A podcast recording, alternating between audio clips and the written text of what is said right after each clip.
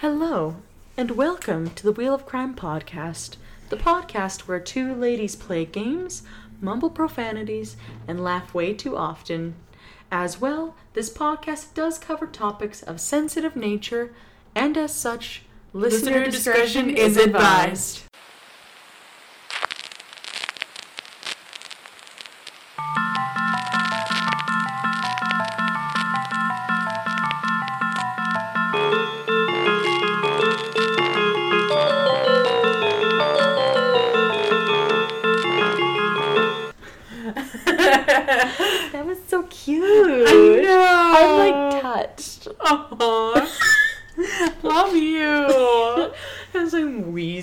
Back. but welcome. My name is Emily, and my name is Jen. and you are listening to the Wheel of Crime. We're so cute. I know, it's because we're not screaming for once. Literally, most of the time we're screaming. Pretty much always. If it's not internally, it's externally. yeah, and like not even on purpose. No, this is just who we are as people. We're just like, Emily, I need to tell you something. Yep. I don't know why. I just make turkey noises. Why are we like this? It's because you are a turkey, though. Yeah, that that happens too. Yeah, that, that's just a thing. Ah, but would you like to tell tell the the people what we are talking, what our topic is this week? Or talking? Yes, people. we are talking about cult crimes. Finally, I know. Emily's been pumped about this one for a while. I have been. I And I think she has a real crime to talk about today. I do. Well, it's hard because What a treat. well, you see, cults are interesting, and uh, there's a lot to say, and the one I picked is gonna make sense. it's gonna make sense. Okay, Emily. But first, I guess since we're the wheel of crime, we should spin our wheel of questions. We should spin our wheel of questions. are you ready? I'm ready. So ready. If you started a cult, what would it be about? Like, what's a, an unpopular idea that you Dinosaur have? cult. Sure. Where everybody must dress as a T Rex and hail the pasta. And hail the pasta.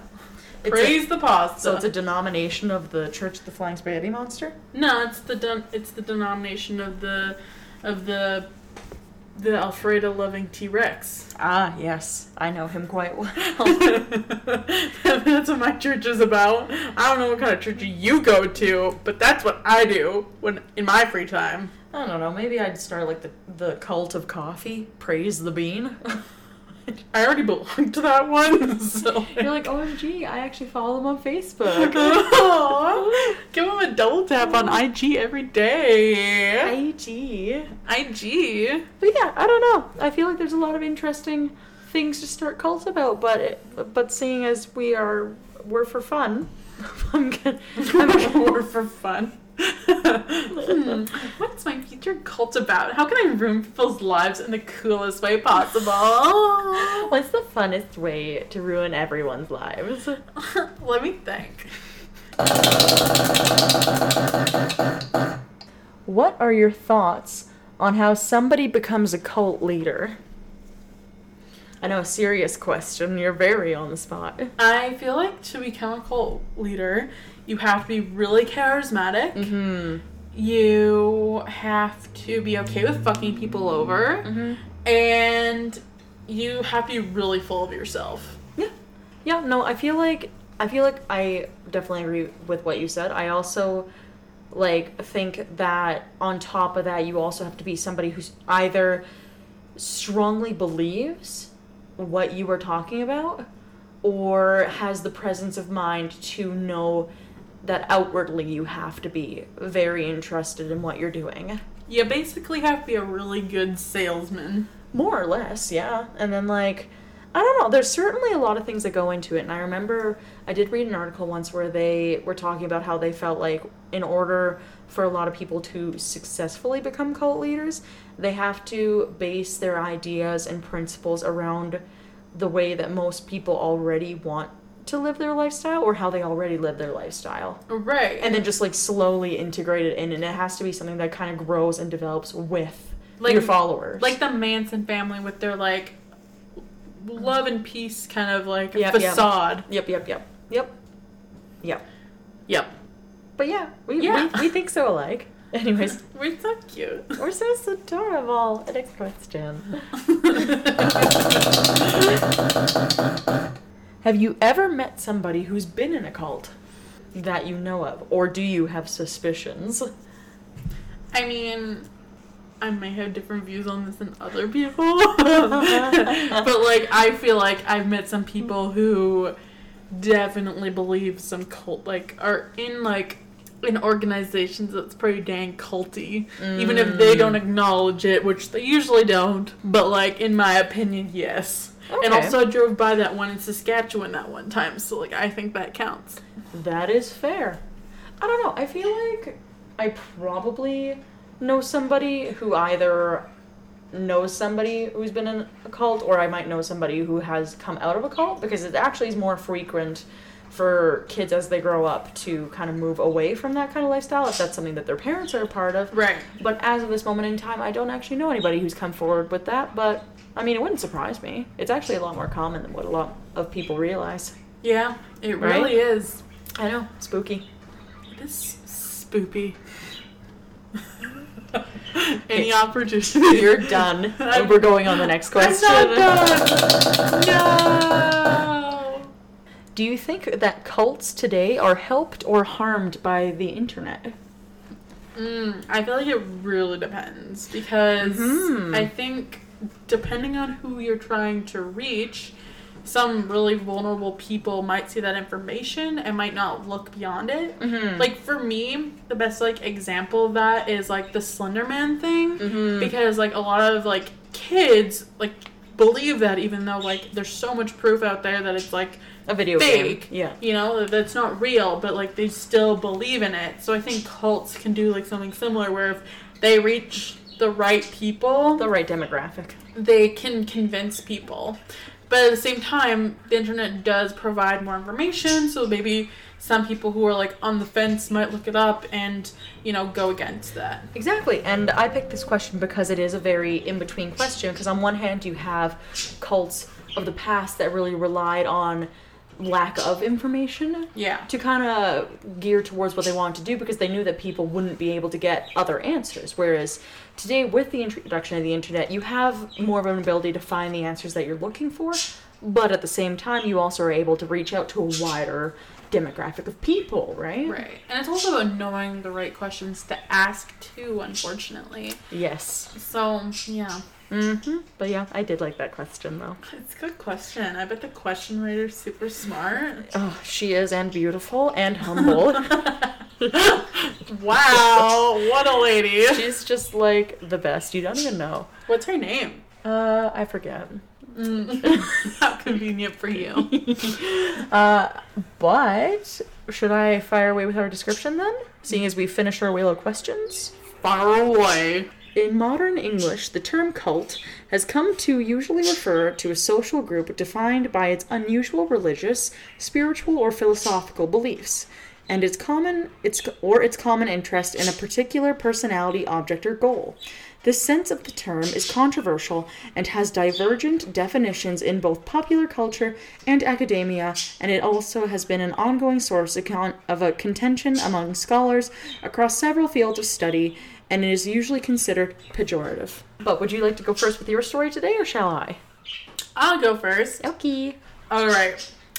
So, today I'm going to butcher some Korean names.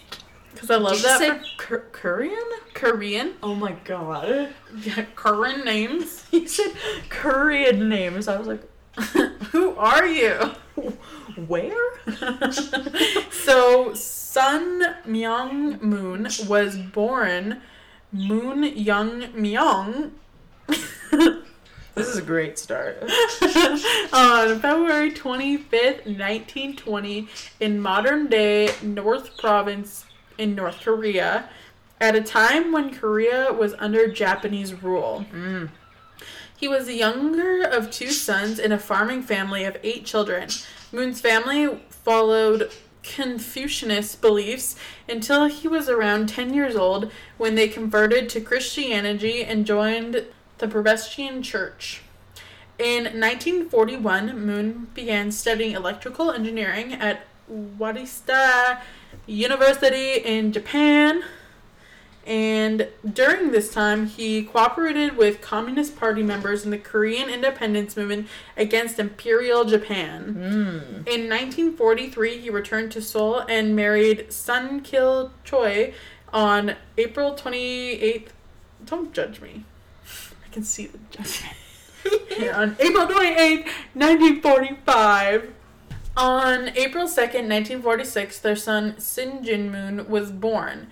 In the 1940s, Moon attended a church in Sandogo-don that was led by the minister Baek Moon Kim, who claimed that he had been given by Jesus the mission to spread the message of a new Israel mm. throughout the world. Around this time, Moon changed his given name to Sun Myung. Following World War II, Korea was divided and along the 38th parallel into two trusteeships the United States and the Soviet Union.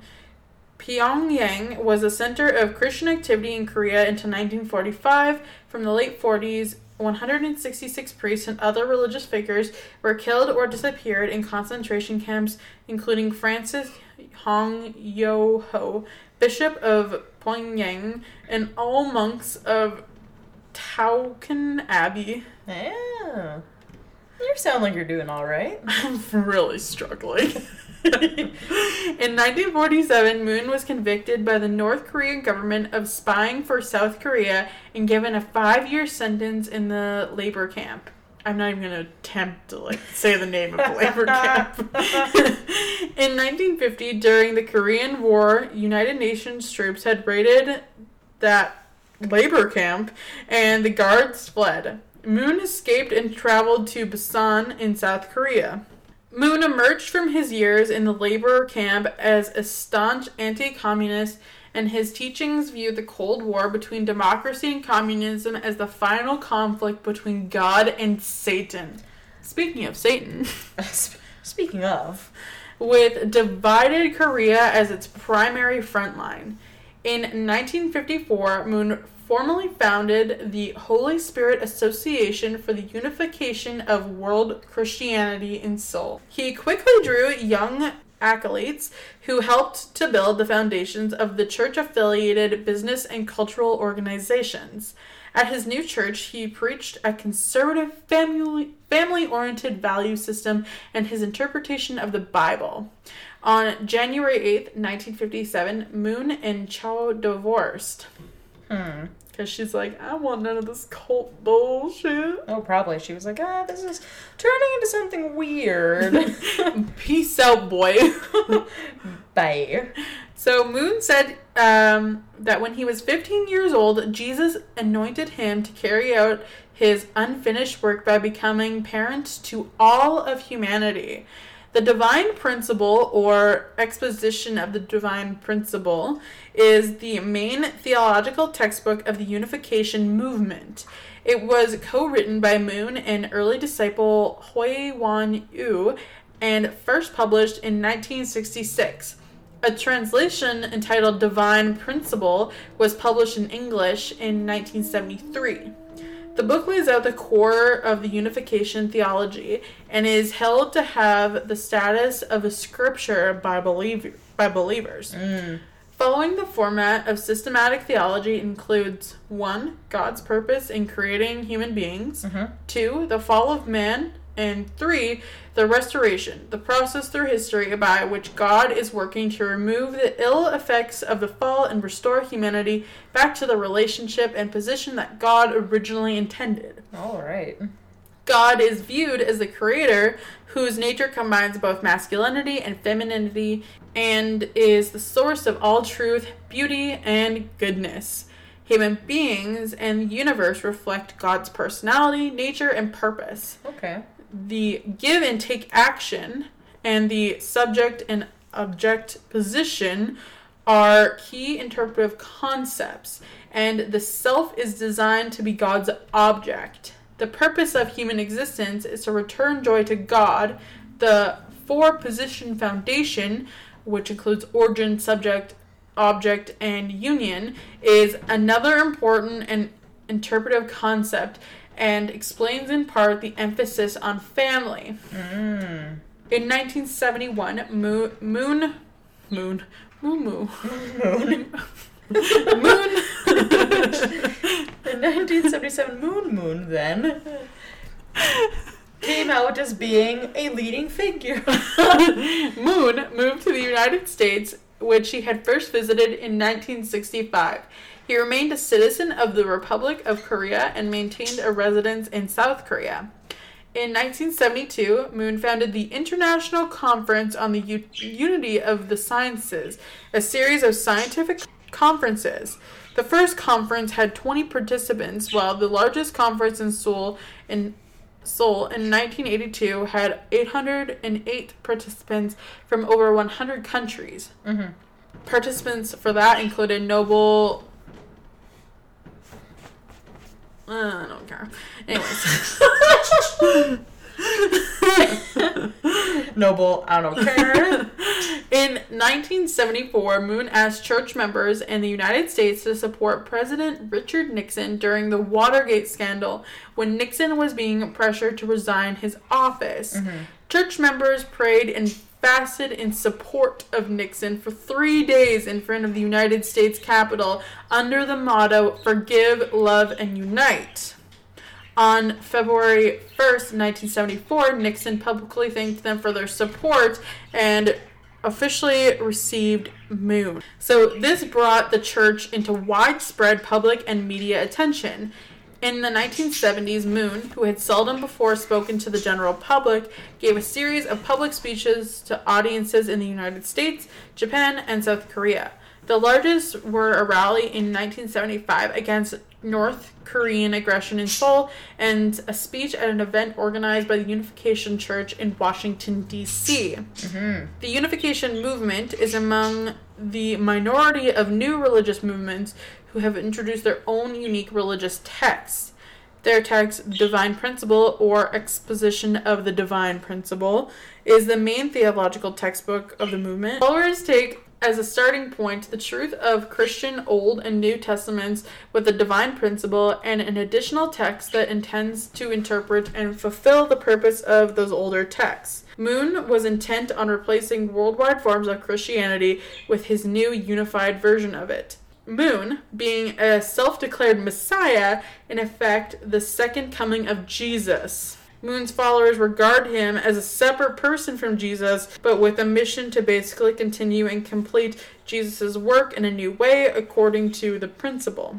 The divine principle lays out the core of the Unification Church theology and is held by its believers to have the same status as Holy Scripture, like I said before. Mm-hmm. And the movement is sometimes said to be esoteric and in that it keeps some of its doctrine secret from non members, a practice that is sometimes called heavenly deception. And in 1979, critics Tingle and Fordyke commented how different the openness of Christianity is to the attitude of Reverend Moon and his followers, who are often reluctant to reveal to the public many of their basic doctrines. Mm. Since the 1990s, many unification texts that were formerly regarded as esoteric have been posted on the Family Federation for World Peace and Unification's official websites. The movement is well known for its wedding or wedding vow renewal ceremony. It is given to engaged or married couples. The members believe the couple is removed from the lineage of sinful humanity and engrafted into God's sinless lineage. Hmm. The blessing ceremony was first held in 1961 for 36 couples in Seoul, all at once All at once. all at once. The Unification Church was really well known for having these mass weddings Oh. where there's like tons of couples being just like partnered off that day and then married that day. Weird. Yeah. So the largest one, or the first one, was in 1961 for 36 couples in Seoul, South Korea, by the Moons shortly after their own marriage in 1960. All the couples were members of the church, and Reverend Moon matched all the couples except 12 who were already married to each other before joining the church. Moon's practice of matching couples was very unusual in both Christian tradition and in modern Western culture and attracted much attention and controversy. Later blessing ceremonies were larger scale but but followed the same pattern. All participants were HSA UWC members, and the moon matched most of the couples. In 1982, the first large scale blessing of 2,000 couples outside of Korea took place in Madison Square Garden in New York City. 2,000 people? All at once. Oh my gosh. That he just like paired them up randomly and married them all at the same time. That'd be an exhausting day. By the end, he's just like, you, you. Look to your left. Okay, everybody, everybody who doesn't have a partner, put up your hand. All right, you guys. Whoever's closest, walk towards each other. It's meant to be. God, God picked it. God proclaims it, man. In 1988, Moon matched 2,500 Korean members with Japanese members for a blessing ceremony held in Korea, partially in order to promote unity between the two nations. Okay. In 1992, Sun Myung Moon gave the wedding blessing for. Are you ready for it? Um, probably not. 30,000 couples at the Seoul Olympic Stadium and What? for 13,000 at the Yankee Stadium. what? This dude was fucking just like, you get a wife, you get a wife, everybody gets a wife. Weird. That's an exhausting day. I take back what I said before. He must have like right started at like midnight. Yeah, no Right? kidding. Midnight till midnight. That's a full 24 hour shift of matching people. You'd be like, okay, you're blonde, you're blonde. like, I don't know. I, uh, You guys look like you're the same height. together. Together. You Uh, guys, you guys are both single? You're both you're beside each other? Matched. together. Together. Mary Farwell Bedrowski says the marriage is really the only sacrament in the unification movement. Unificationists therefore view singleness as not a state to be sought or cultivated, but as preparation for marriage. Hmm. Premarital celibacy and marital faithfulness are emphasized. Adherents may be taught to abstain from intimate relations for a specified time after marriage. Okay. The church does not give its marriage blessing to same sex couples. Well, no surprise there. Shocking. Moon has emphasized the similarity between unification views of sexual and evangelical Christianity, reaching out to conservative Christians in this country in the last few years by emphasizing shared goals like support of sexual abstinence outside of marriage and opposition to homosexuality. Mm-hmm. In 1982, Moon was convicted in the United States of filing false federal income tax returns and conspiracy. Mm. His conviction was held up on appeal in a split decision, and Moon was given an 18 month sentence and a $15,000 fine. He served 13 months of a sentence at the Federal Correction Institution, Danbury, before being released on good behavior to a halfway house. The case was the center of national freedom of religion and free speech debates. Professor Lawrence H. Tribe of the Harvard University Law School argued that the trial by jury had doomed Moon to conviction based on his religious prejudice. The American Baptist churches in the USA, the and the National Council of Churches, the National Black Catholic Clergy Caucus, and the Southern Christian Leadership Conference. Mm. Wow. Um, That's a mouthful. all filed briefs in support of Moon. Many notable clergy, including Jer- Jerry Falwell and Joseph Lowry, signed petitions protesting the government's case and spoke out in defense of Moon. On August 14, 2012, after suffering from pneumonia earlier in the month, Moon was admitted to St. Mary's Hospital at the Catholic University of Korea in Seoul. And on August 15, 2012, he was reported to be gravely ill and was put into a respirator at an intensive care unit in the St. Mary's Hospital. Hmm. On August 31st, 2012, he was transferred to a church owned hospital near his home in Gapington, northeast of Seoul. Or Seoul? Seoul? Seoul? No, these are how. after suffering multiple organ failure. Moon died the morning of September 3rd, 2012 at 1.54 a.m. at the age of 92. Ooh. Old guy. Old guy. Wow. But yeah, the if you look up the videos of these like mass, you know, weddings, it's crazy. Weird. And a lot of people came out saying that like they, you know, were like paired up with this person they never met before and they really felt forced into the church and that they would have to go fundraising for the church to get money. of course, yeah. Yeah. So Gotcha. love that cult life. Hashtag cult life. but oh, that's an interesting one. Definitely really interesting about the pairing people off though, because even nowadays with like just with having more knowledge of other cultures, that's not even like a typically thing done in other cultures. Like sure, like you'll have other cultures where arranged weddings work, but not mass ones.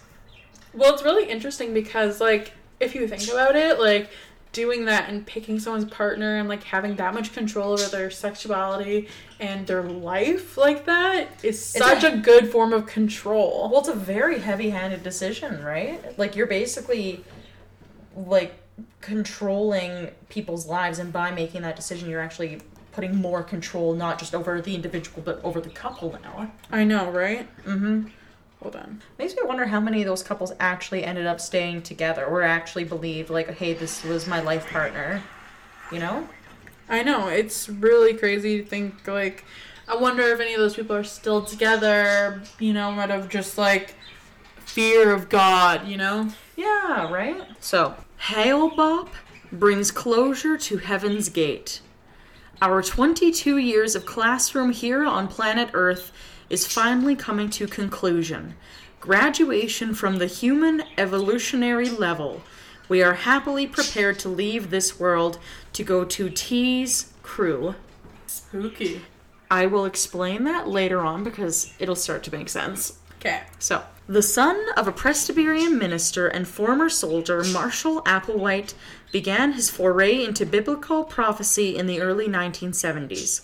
After being fired from the University of St. Thomas in Houston, Texas, over an alleged relationship with one of his male students, he met Bonnie Nettles, a 44 year old married nurse with an interest in uh, theosophy and biblical prophecy.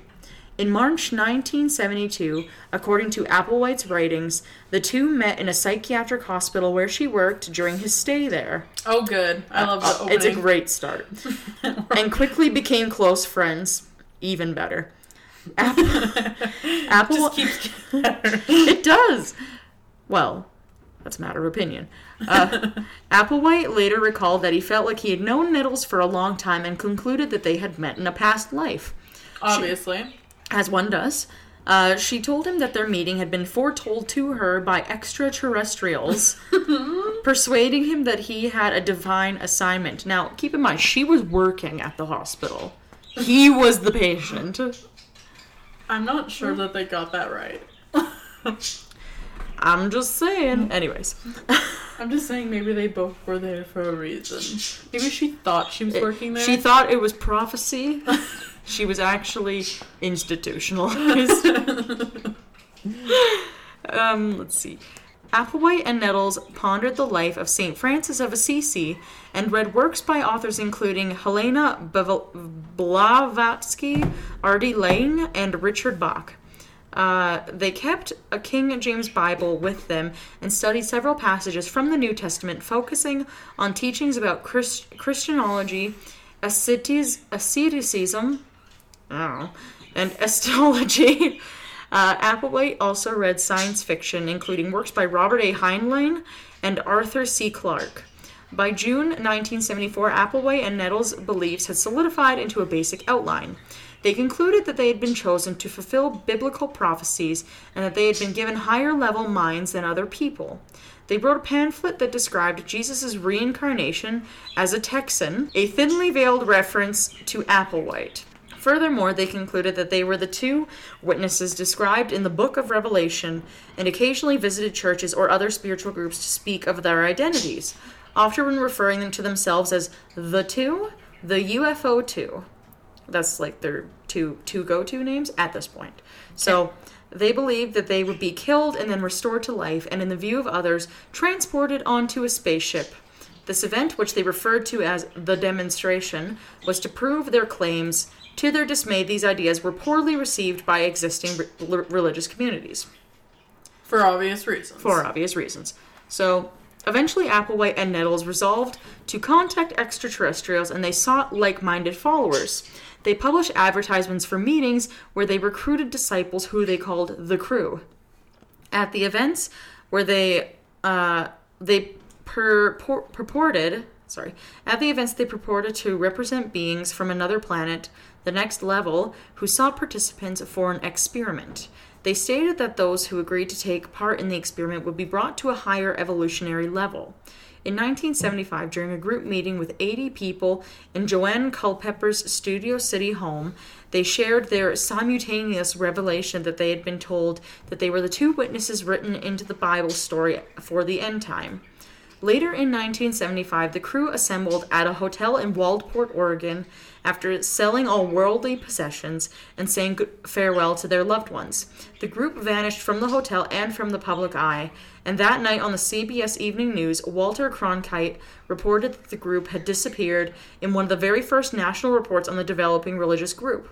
So, this is a clip out of what he had said. So, a score of persons have disappeared. It's a mystery whether they've been taken on a so called trip to eternity or simply been taken.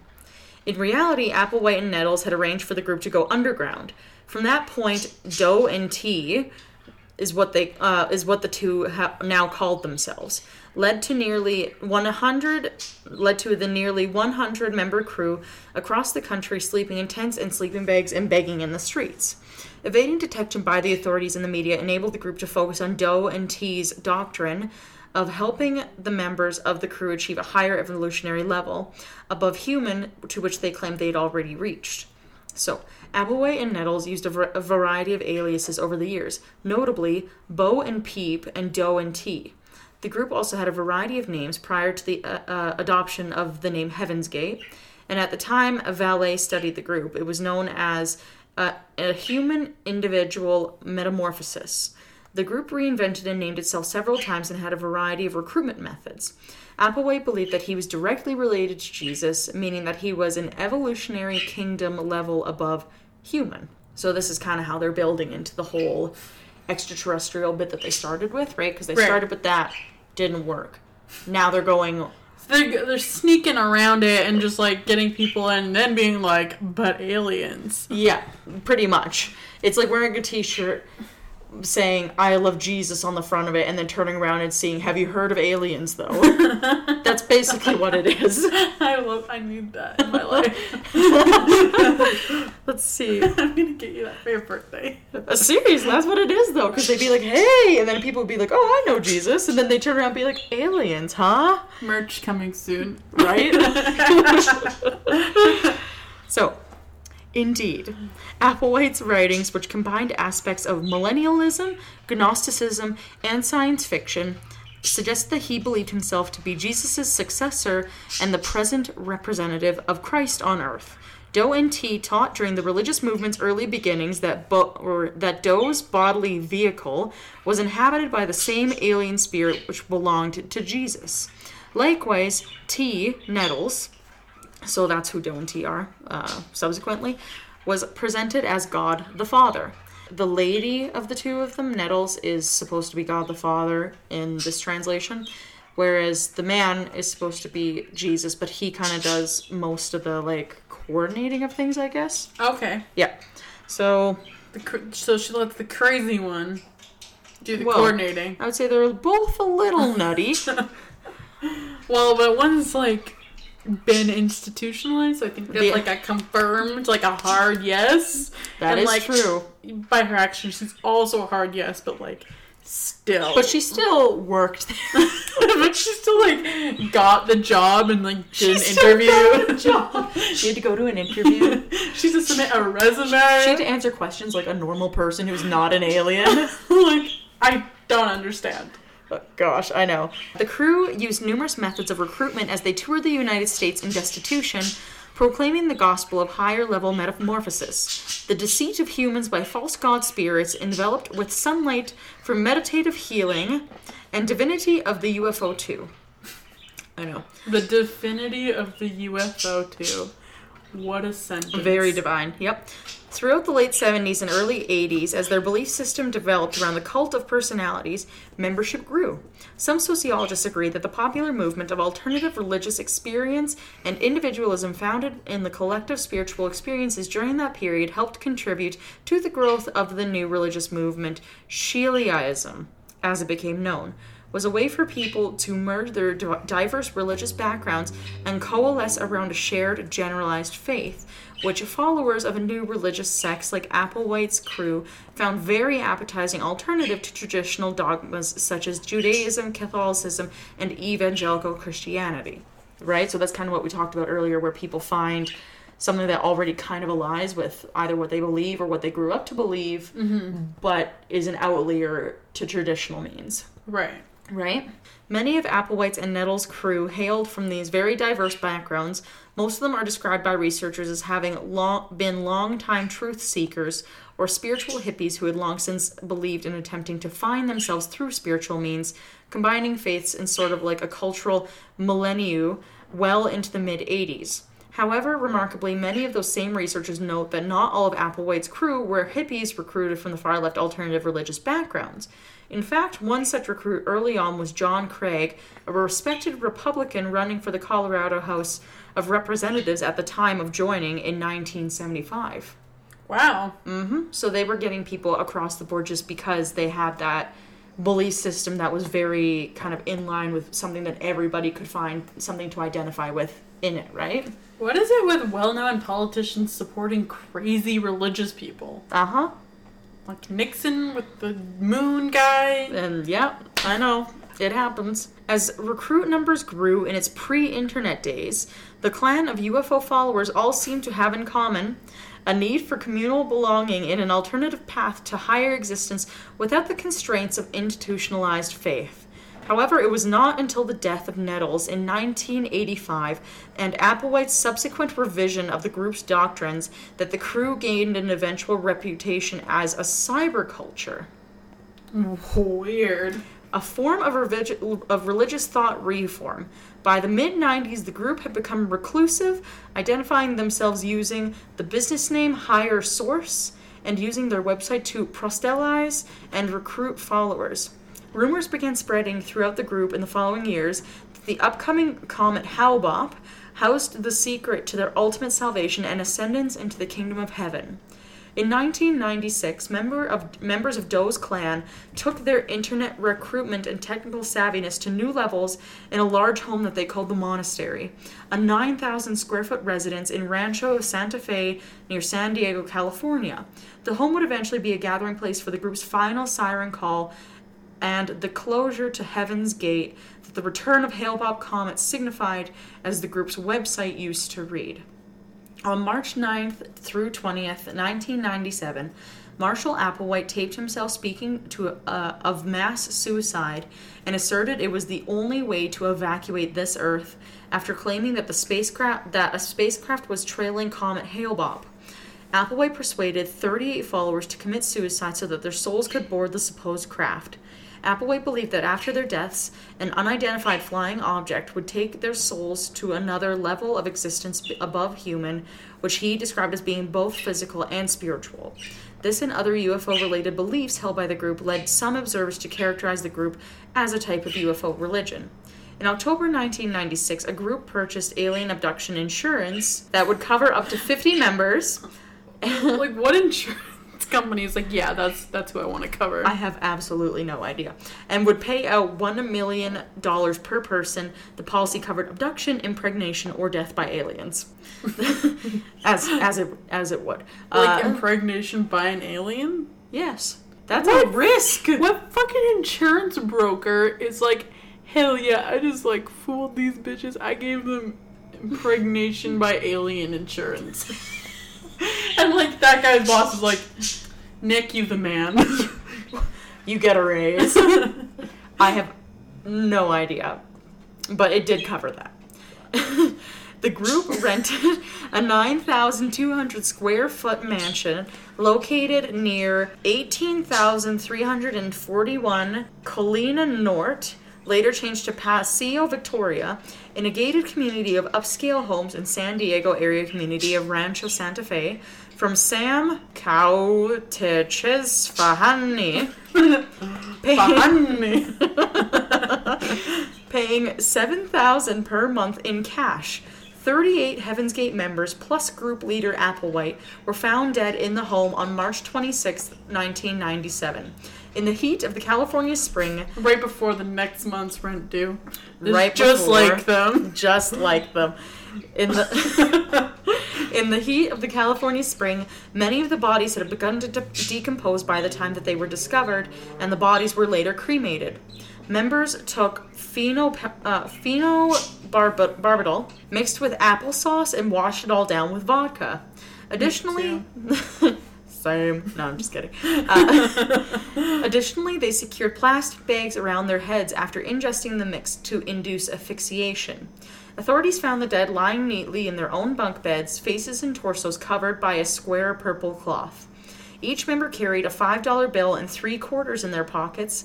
The $5 bill was to cover vagrancy fines while members were out on jobs, while the quarters were to make phone calls. All 39 were dressed in identical black shirts and sweatpants, brand new black and white Nike Decades athletic shoes, and armband patches reading Heaven's Gate Away Team. One of the many instances of the group using Star Trek fictional universe nomenclature. Wow. Uh huh. So the adherents between the ages of uh, 26 and 72 are believed to have died in three groups over three successive days, while remaining participants cleaning up after each prior group's death.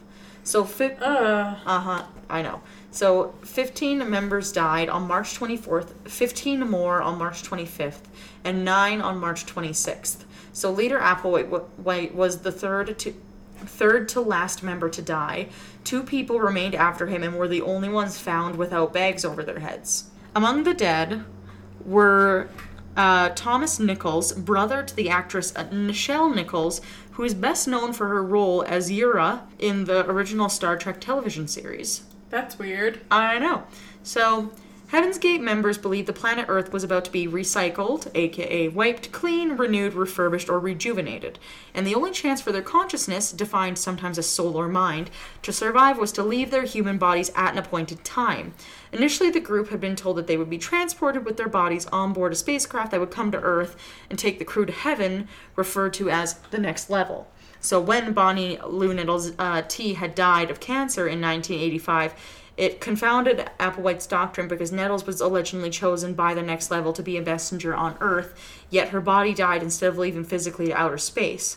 The belief system was then refined to include the leaving of consciousness from the body as equivalent to leaving Earth in a spacecraft. So basically, both him and Nettles believed, you know, you would be taken physically by a spacecraft, but then when she died, he revised everything and was like, no, actually, this is how you get to the spacecraft is when you die.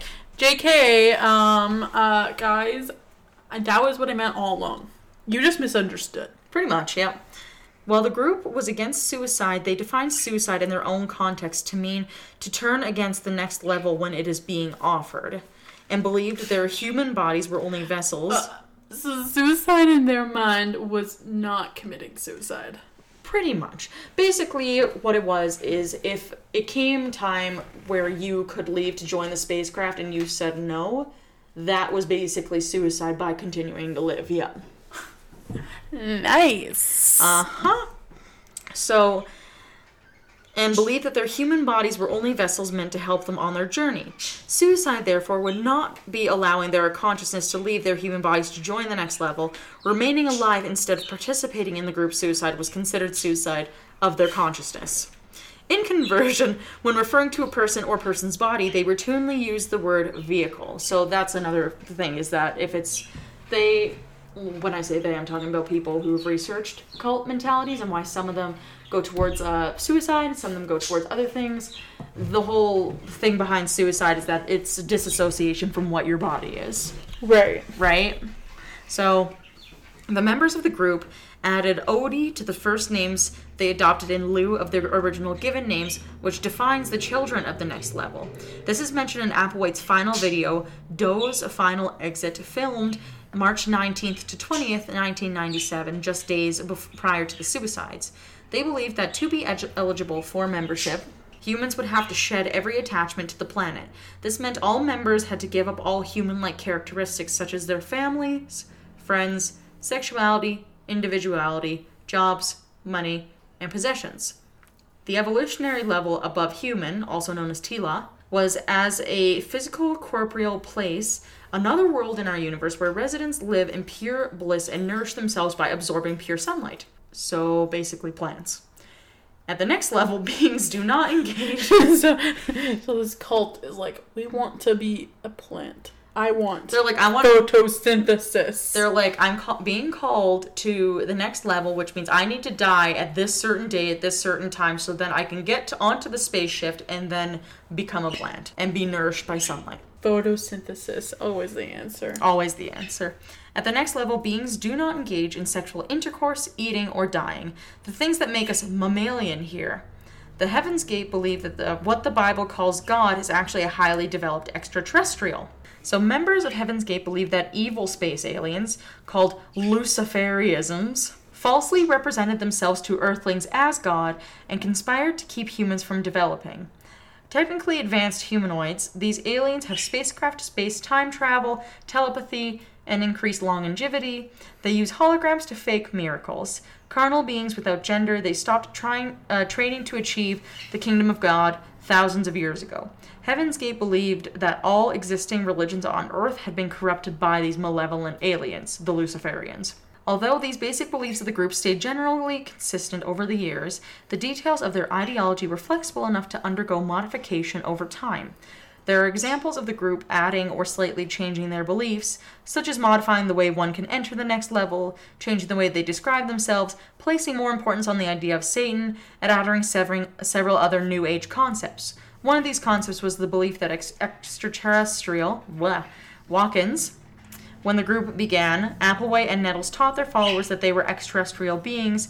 However, after the notion of walk ins became popular within the New Age subculture, the two changed their tune and began describing themselves as extraterrestrial walk ins. So, the idea of a walk in is very similar to the concept of being possessed by spirits. A walk in can be defined as an entity who occupies a body that has been vacated by its original soul. So, Heaven's Gate came to believe an extraterrestrial walk in uh, is a walk in that is supposedly from another planet. So it's another way of saying more or less possession without the it's the demon. without the demon part of it. It's not malevolent. It's supposed to be a more benevolent type way of phrasing it, but Interesting. hmm So, according to Heaven's Gate, once the individual has perfected himself through the process, there were four methods to enter or graduate to the next level either physical pickup onto a TELAH spacecraft and transfer onto the next level body aboard the aircraft. In this version, what uh, Professor Zeller calls a UFO version of the Rapture, an alien spacecraft seriously would descend to Earth, collect Applewhite Nettles and their followers, and their human bodies would be transformed through biological and chemical processes to being perfected beings. The second one is natural death, accidental death, or death from random violence. Here, the graduating soul leaves the human container for a perfected next level body. The third one is outside persecution that leads to death. After the deaths of the Branch David, in Waco, Texas, and the events involving Randy Weaver at Ruby Ridge, Applewhite was afraid that the American government would murder the members of Heaven's Gate. And number four is willful exit from the body in a dignified manner.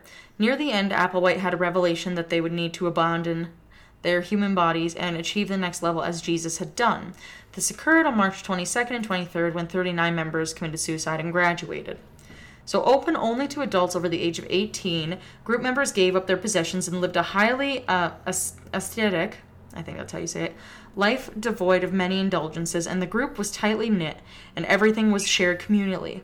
In public, members only carried a $5 bill and one roll of quarters, as I mentioned earlier, and eight of the male members of the group, including Applewhite, voluntarily underwent castration in Mexico as, ex- uh-huh, as extreme means of maintaining this aesthetic lifestyle.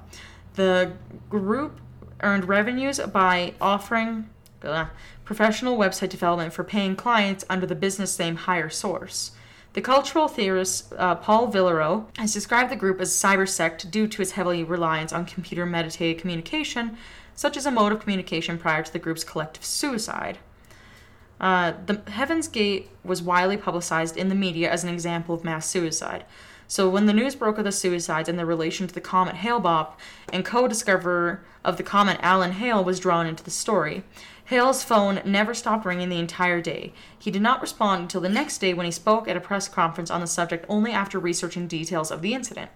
So, speaking at the Second World Skeptics Congress in Heidelberg, Germany on July 24th, 1998, Dr. Hale discussed the scientific uh, significance and popular lore of comets and gave a personal account of his discovery. Then he lamb- uh, lambasted the combination of scientific illiteracy, willful delusions, and radio talk shows deception about an imaginary spacecraft following the comet, and a cult's bizarre, bizarre yearnings for ascending to another level that led to Heaven's Gate mass suicides. Hale said that well before Heaven's Gate, he had told a colleague, We are probably going to have some suicides as a result of this comic. The sad part is that I was really not surprised. Comets are lovely objects, and they don't have apocalyptic significance. We must use our minds and our reasoning. Two former members of Heaven's Gate, Wayne Cook and Charlie Humphreys, later committed suicide in a similar manner. Humphreys survived a suicide pact with Cook in May 1997, but ultimately killed himself in February 1998 and the original 39 deaths also motivated the April 1997 suicide of a 58 year old California man who left a note saying he hoped to join the dead Heaven's Gate members. Scary. hmm So there are so today there are still two surviving members that still maintain the group's website. Although it has not been altered since the suicide, the two do not identify themselves in interviews, and yes, this website is still up. To close, whether Hale-Bopp has a companion or not is irrelevant from our perspective. So this is coming from the website itself, so I'm speaking as if from the perspective of Heaven's Gate members. However, its arrival is joyously very significant to us at Heaven's Gate. The joy is that our older member in the evolutionary level above human, the kingdom of heaven, has made it clear to us that Hale-Bopp's approach is the marker we have been waiting for. The time for the arrival of the spacecraft from the level above human to take us home to their world. In the literal heavens, our 22 years of classroom here on planet Earth is finally coming to a conclusion, graduation from the human evolution. If you study the material on this website, you will hopefully understand our joy and our pur- what our purpose here on Earth has been. You may even find your boarding pass to leave with us during this brief window. We are so very thankful we have been recipients of this opportunity to prepare for the membership in their kingdom and to experience their boundless caring and nurturing. And this clip is the last thing, last quote unquote official post made by those people before they committed suicide. That's absolutely fucking nuts. And that is my story, and that is why I wanted to cover Heaven's Gate because aliens, Because it's crazy. right? That's it for today. Yep, that brings us to the end of our episode. So this is Emily signing off. Bye. Bye.